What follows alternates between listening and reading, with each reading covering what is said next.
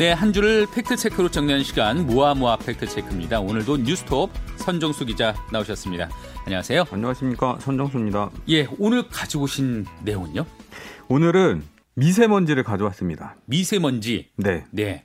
항상 우리가 미세먼지 때문에 네. 날씨가 추워질 때 걱정을 하곤 했었는데 네. 사실 미세먼지보다 더 심각한 코로나 상황 때문에 우리가 미세먼지에 대해서 살짝 좀 잊고 있었던 게 아닌가 싶었어요. 그렇죠. 그리고 어차피 지금 많은 분들이 코로나 때문에 마스크를 쓰- 뭐 상시 쓰고 계시지 않습니까? 네. 그래서 미세먼지에 관한 경각심은 좀 떨어지지 않았나 이런 네. 생각이 드는데요. 뭐 코로나보다도 어찌 보면 더 큰 크고 심각한 문제가 아닐까 싶습니다. 왜냐하면 음.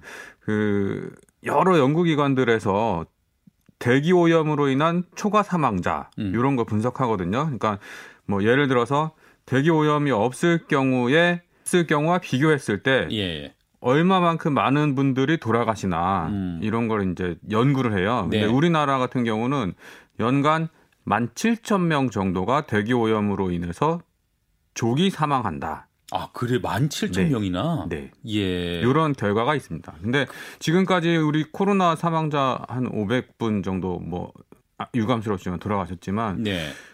코로나 사망자보다 사실 이 미세먼지 대기 오염으로 인한 사망자가 더 많다고 할 수 있는 거죠. 예. 그래서 코로나도 심각하지만 네. 어찌 보면 코로나는 이제 우리가 극복할 수 있는 그런 전염병이라면 미세먼지는 예. 앞으로도 한동안은 우리가 짊어지고 가야 될 그런 숙제가 아닌가 하는 생각이 드는데 하나하나 따져보죠. 그럼 근본적으로 미세먼지 예. 많은 분들도 뭐 아시는 분도 있겠지만은 도대체 미세먼지가 우리 몸에 왜 얼마나 안 좋은 거예요? 미세먼지가 왜 안 좋냐? 일단 왜 안 좋냐부터 좀 짚어봐야 될 것 같은데요. 네. 먼지는 자연 상태에서 먼지가 있습니다. 흙먼지도 있고 꽃, 꽃, 꽃가루도 있고 뭐 다양한 먼지들이 있는데요. 네. 근데 이 우리가 요즘 문제가 되고 있는 미세먼지는 인간의 산업 활동으로 인해서 만들어진 아주 작은 입자입니다. 아주 음. 작은 알맹이. 예. 예. 얼마나 작냐면 우리 머리카락 굵기보다 30분의 1 정도 작습니다. 음. 그래서 그냥 자연적으로 존재하는 먼지는 우리가 호흡하는 과정에서 코털, 뭐 점막, 점액, 그 여기 폐 안, 안에 들어있는 섬모 이런 것들이 다 걸러주는데 예.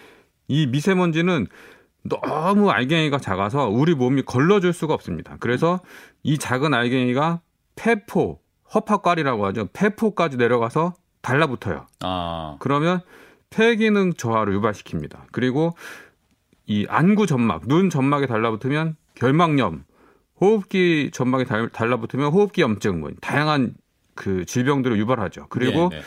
실제 보건기구에서는 미세먼지를 바람이 확인된 물질, 음.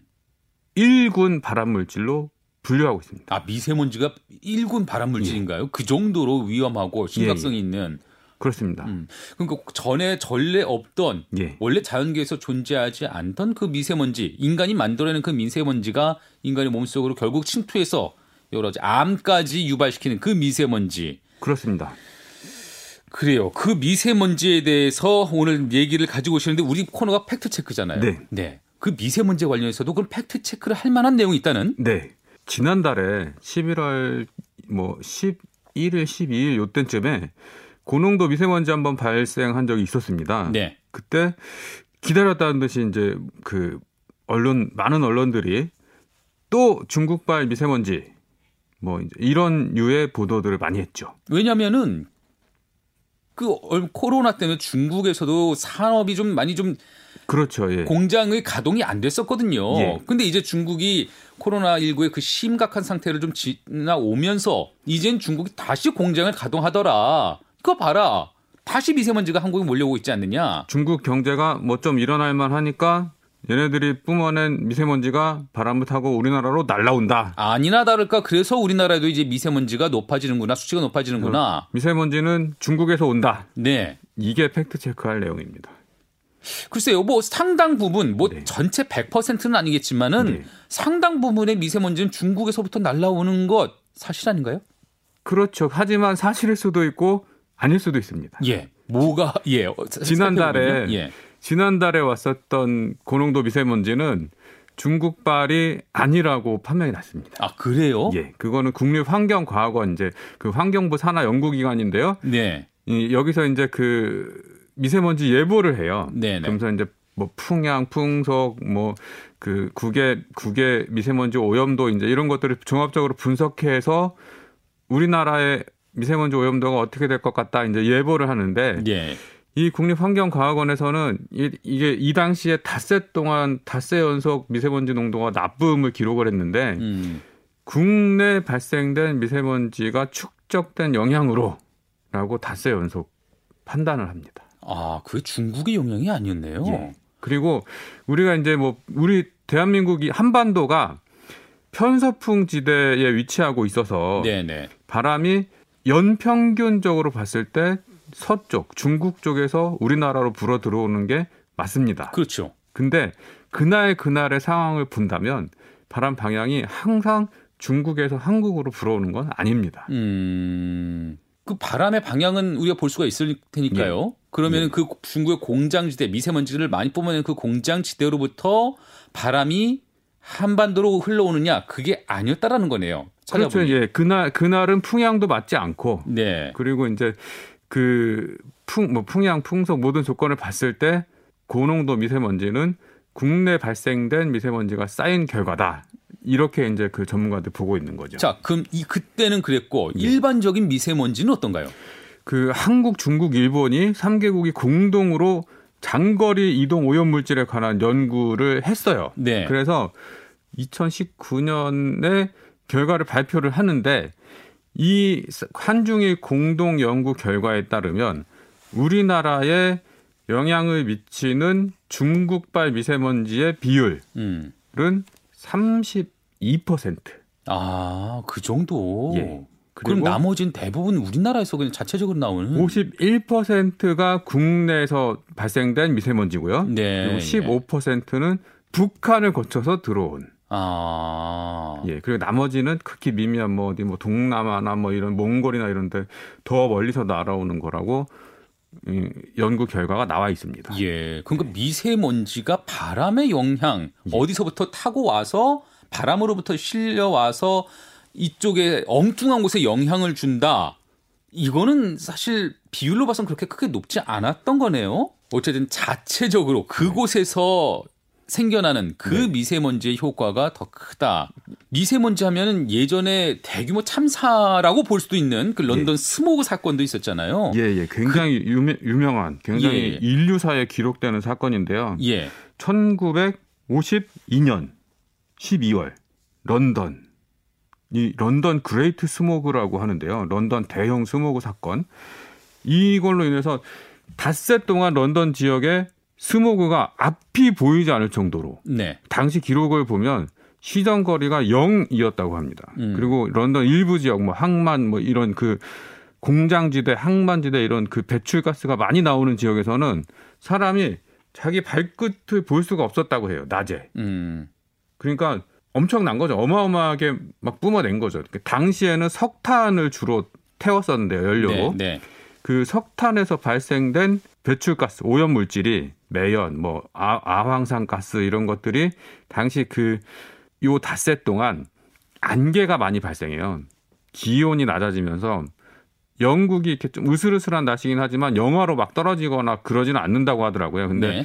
이 닷새 동안에 기온이 갑, 한랭전선이 찾아오고 기온이 갑자기 떨어지면서 안개가 발생하고 그리고 바람이 안 붑니다.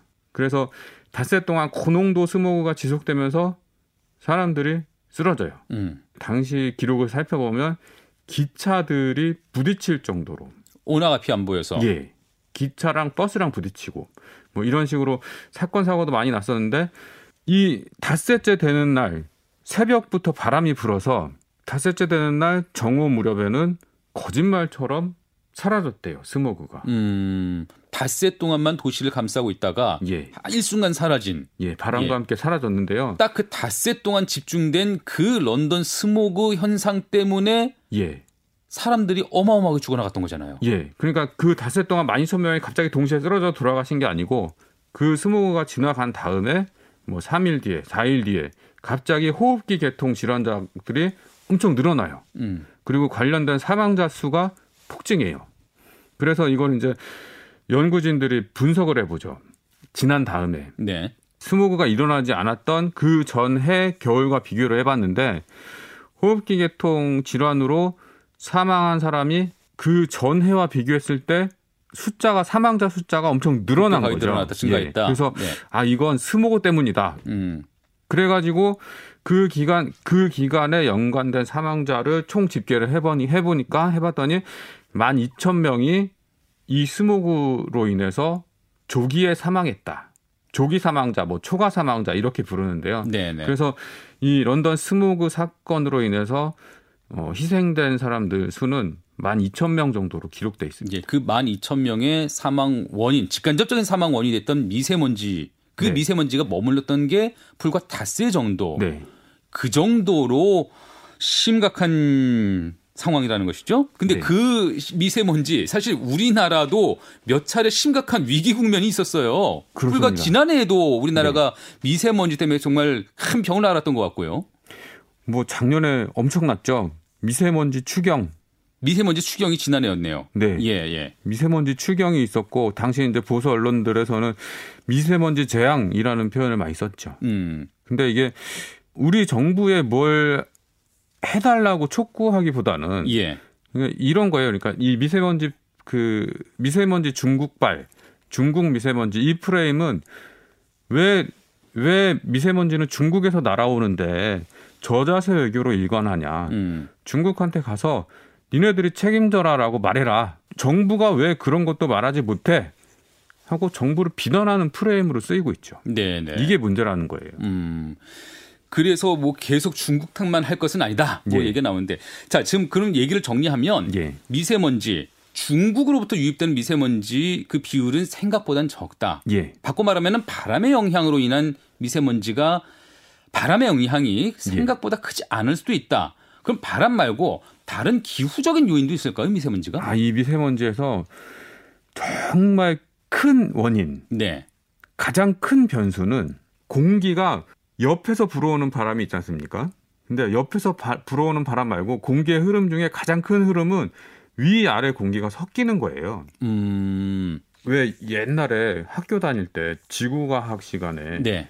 뭐 대륙권, 성층권, 중간권, 열권 이래서 이제 그 지구 대기를 네 개 네 개로 분리하는 뭐 이제 이런 것 그림이 있었죠. 기억나세요? 네. 예, 예. 네. 성층, 중간, 열권 그네 단계 대기권이 네 단계로 나눠진다. 그래서 기상 현상이 일어나는 땅바닥이랑 붙어 있는 우리가 머물고 있는 곳은 대륙권이지 대륙권. 않습니까? 근데 이 대륙권이 경계층하고 경계층이라는 것은 땅하고 붙어 있는 굉장히 낮은 구역 여기를 경계층이라 하고 네. 그 위를 자유대기라고 불러요. 그러니까 지표면의 영향을 받지 않는 흐름, 바람이 더 자유롭게 움직일 수 있는 구역이다. 네. 이런 뜻이거든요. 예. 근데 이 경계층 안에서 상층 공기와 하층 공기 섞임이 일어납니다. 음. 왜냐하면 낮에 햇빛이 비치면 지표면이 데워지지 않습니까? 그러면 지표면에 가까운 공기가 따뜻해져서 위로 올라가요. 음. 근데 여름에는 태양열이 뜨겁잖아요. 그러면 열 에너지를 지표면이 많이 받아서 상층부까지 높이 올라가요.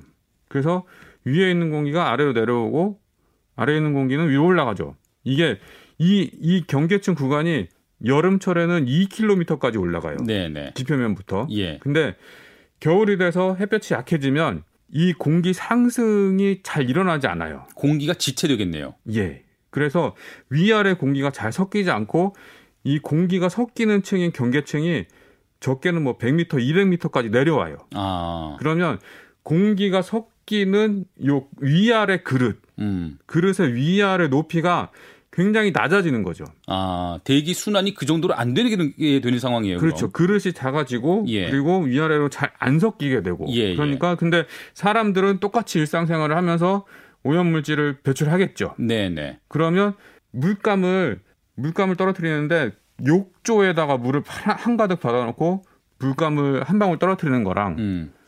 뭐 조그만 컵에 예 컵에 한 컵에 물감 한 물감을 한 방울 떨어뜨리는 떨어뜨리는 거랑 예. 이게 다르지 않습니까 농도가 확산되는 정도가 예, 다르죠. 예, 예.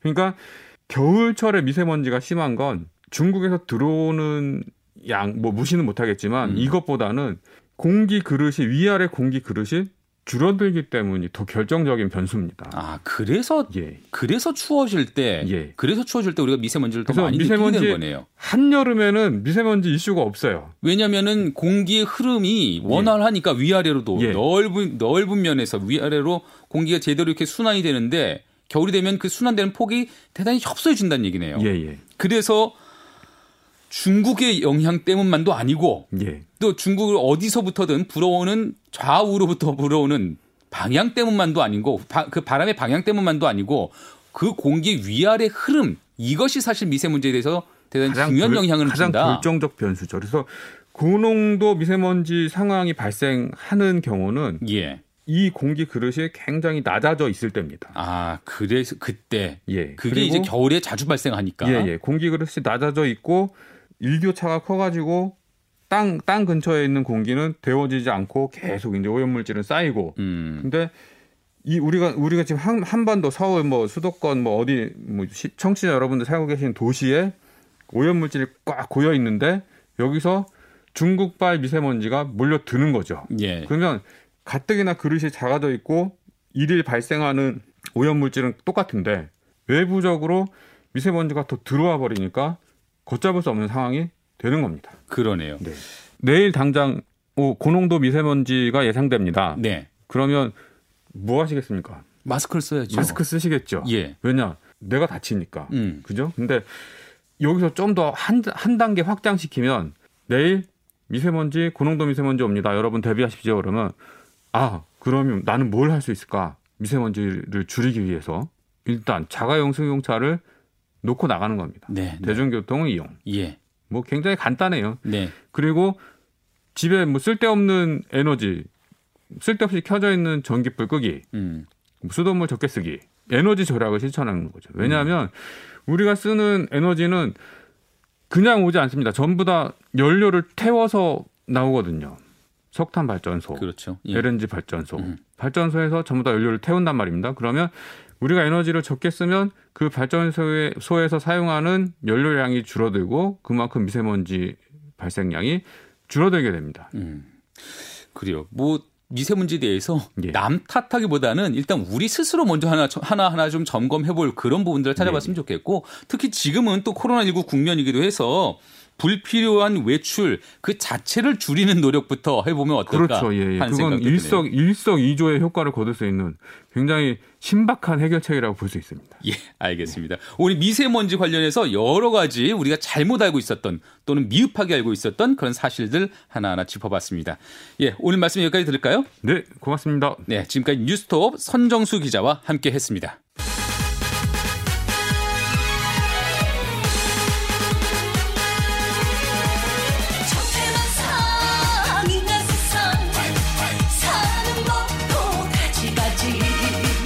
네, 인터넷과 커뮤니티에서 화제가 됐던 뉴스들 살펴보는 시간 랜선 뉴스입니다.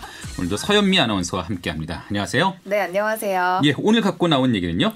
뺐다 뺐다. 이젠 김치까지 빼앗으려는 중국 얘기로 이번 주 떠들썩했습니다. 떠들썩하기만 했던가요? 좀뭐 분노가 치솟기도 했었고요. 맞습니다. 어떻게 된 일이냐면요. 중국 매체인 환구시보가 중국 김치가 김치의 국제 표준으로 등록됐다. 이런 보도를 했습니다. 네. 그러면서 굴욕당한 종주국 한국도 이번 결과에 분노했다라는 주장을 해서 이 무슨 뚱딴지 같은 소리냐면서 논란 불러일으켰거든요. 예, 그 언론 보도는 한국이 굴욕을 당했다. 라고 네. 아예 단정해서 말했는데 근데 네. 결론부터 말하면 사실이 아니었죠. 맞습니다. 중국이 말하는 국제기구 ISO에서 인정받은 제조법, 그러니까 이번에 인정받았다고 하는 곳은 김치가 아니라 파오차이라는 거였습니다. 네네. 중국 쓰촨 지역의 소금으로 절인 야채 식품을 파오차이라고 부르는데요. 그냥 넓게 봐서 김치도 실은 절인 야채로 양념을 해서 먹는 거잖아요. 네. 그래서 어떻게 보면 정말 크게 보면 뭐 단무지, 피클 이런 것도 다 포함될 수 있는 겁니다. 아, 절인 야채를 넓게 보면 네. 너무나 많은 품목들이 있는 거죠. 네. 근데 생김새도 파워차이하고 김치는 전혀 다르거든요. 맞습니다. 그러니까 완전 다른 식품을 가지고 이상하게 보도를 한 게 된 건데요. 환구시보가 말하는 굴욕당한 한국도 이번 결과에 분노했다. 이거는 정말 소설 쓴 거죠. 네네. 그리고 제대로 읽어보 기나 했나 싶은 게요. ISO에서 기록한 파워 차이에 대한 문서에 보면은요. This document does not apply to 김치 이렇게 딱 써 있어요. 예. 그러니까 김치에는 적용이 되지 않는다. 이렇게 명시까지 되어 있습니다. 이것을 설마 모르고 했었을까요? 저는 이게 중국이 아예 의도적으로 이것을 알면서도 감추고 그냥 정말로 이게 한국에 대해서 좀 도발적인 보도를 한 게 아닌가 싶은데 뭐 그 중국의 그 환구시보라고 하면은 좀 뭐라 그럴까요? 중국의 좀 민족주의 성향이 좀 짙게 배인 그런 언론. 아니겠습니까? 예. 그 환구시보의 보도 좀 의도가 좀 있어 보여요. 맞습니다. 그런데 이번에 기준으로 등재됐다는 그 뭐 파오 정확히 말해서 파오차이가 그 기준으로 등재됐다는 ISO 정확히 어떤 곳이고 어떤 기능을 하는 것, 거예요?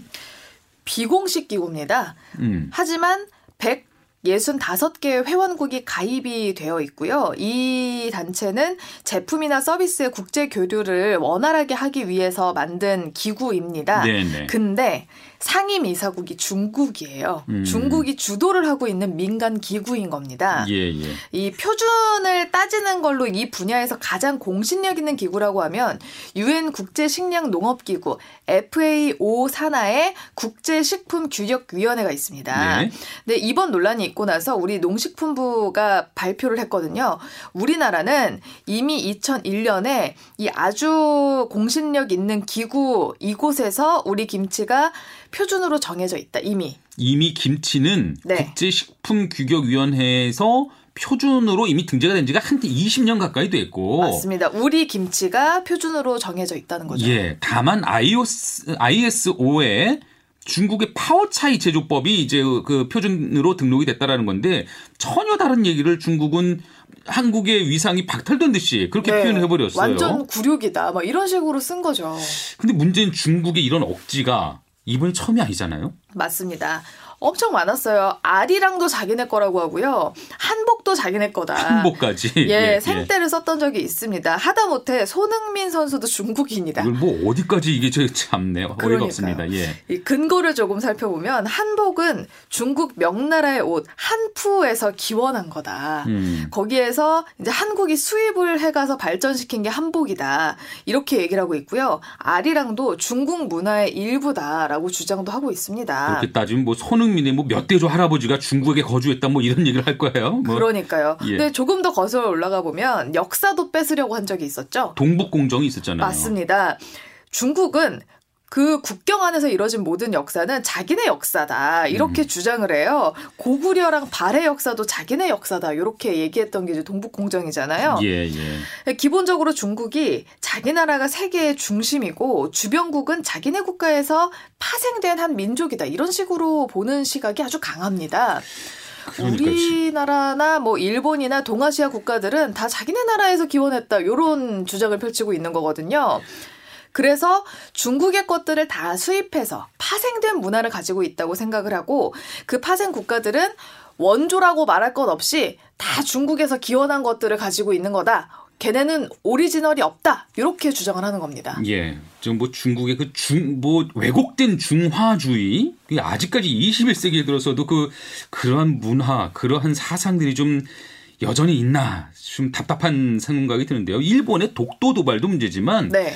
좀 잊을만 하면 나오는 이런 중국의 어이없는 행태도 문제가 아닐 수가 없습니다. 네. 그런데 얼마 전에 방탄소년단 관련해서도 중국인들이 비난을 쏟아냈었잖아요. 그때 정말 어이없었습니다. 예. 한미 관계 발전에 기여한 공로로 방탄소년단이 벤플리트 상을 받았을 때 얘기예요. 그때 리더 RM이 이런 말을 했거든요.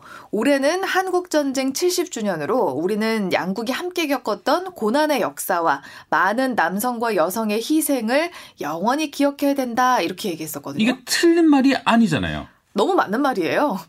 근데 중국인들은 우리가 그때 한국을 미국에서 구해준 건데 아. 항미 원조 전쟁을 한 건데 어디 감히 고난이라고 하느냐 희생이라고 하느냐 이렇게 비난을 한 겁니다. 아니 100번 10분 100번 양보해서 중국 측의 시각으로 보더라도 글쎄요. 그것은 뭐 북한에나 들어맞는 말이지 우리한테 할 말은 아닌 것 같은데. 맞습니다. 가지가지 한다 이런 생각이 들기도 하는데 네. 알겠습니다. 예, 여러 가지를 또 생각하게 되는 이번 중국의 김치 도발, 김치 도발까지 들어봤습니다.